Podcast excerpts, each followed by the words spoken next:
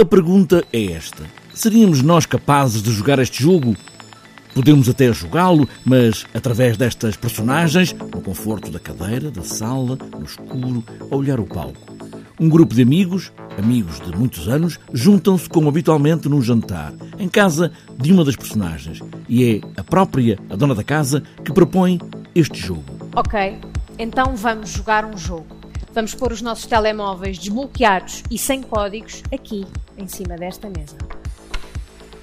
E durante o resto da noite, tudo o que for chegando: SMS, mensagens do WhatsApp, do Facebook, chamadas normais, chamadas de vídeo, tudo, tudo o que for chegando, nós temos de mostrar uns aos outros ou pôr sempre em alta voz. Afinal, entre amigos não há segredos. É aqui que Pedro Penin, desafiado para encenar este espetáculo, começa também ele o jogo do teatro e também chega ao telefone. Olá, José Carlos, tudo bem? Obrigado. Como está? É a partir deste jogo que tudo se passa, as surpresas e as voltas e reviravoltas de um grupo de amigos de há muito tempo que vai mostrar muito que não sabiam ou que apenas desconfiavam uns dos outros. Uh, o espetáculo para já está muito bem escrito por Paolo Genovese, que é um, que é um, um autor e, e, realizador bastante conhecido em, em Itália.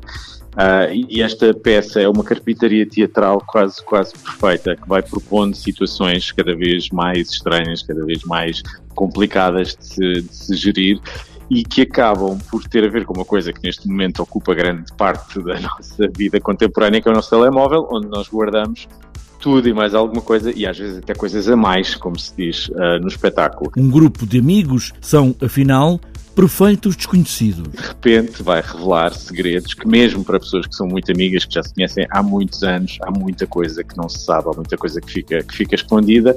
E, esse, e os telemóveis acabam por ser uma, uma espécie de metáfora de uma caixa negra da nossa vida, onde de facto uh, estão guardados vários segredos, muitos deles não queremos que ninguém saiba, nem mesmo o nosso parceiro, nem mesmo o nosso melhor amigo. Já que não temos segredos. Mas que ao mesmo tempo, dentro dessa cumplicidade, dessa familiaridade, dessa grande, grande, grande proximidade, se percebe que há todo um universo. Uh, uh, estranho e um universo subterrâneo que, não, que nunca foi falado, que nunca foi revelado e que, e que está na esfera do absolutamente privado, do, do, do privado pessoal. Uh, e que na verdade só o nosso telemóvel é que sabe, é o nosso único interlocutor para, esses, para, esse, para essa vida secreta. Concordam que estamos a fazer merda. E da grossa.